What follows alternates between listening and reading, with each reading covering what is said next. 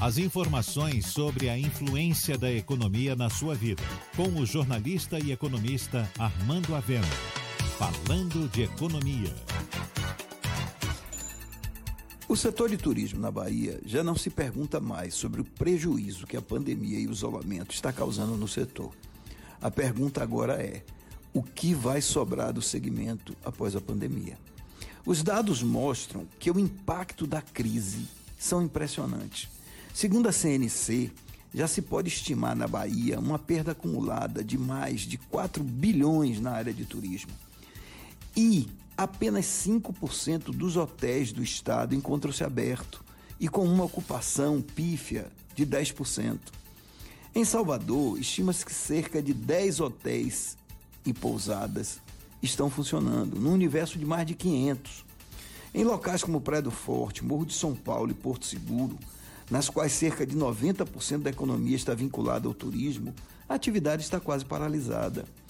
Os hotéis estão às moscas no estado inteiro, os restaurantes fechados ou com pequena receita oferida pelo delivery. As agências de viagem e sistema de home office apenas resolvem problemas de remarcações e cancelamentos.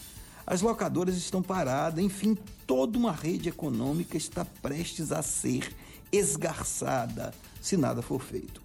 Num quadro como esse, já é possível listar dezenas de empresas que fecharam suas portas ou estão em vias de fechar. E se nada for feito imediatamente, estima-se que cerca de 50% dos bares e restaurantes e das agências de viagem vão fechar as portas no final do processo. As ações já adotadas pelo governo federal, na forma de medidas provisórias voltadas para a preservação do emprego, permitem reduzir o impacto decorrente da queda expressiva do nível de atividade do setor. Mas não resolve a questão.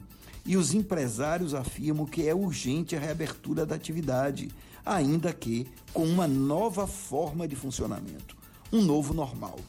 O trade turístico já preparou um plano completo com protocolos rígidos para abertura de pontos ligados ao turismo.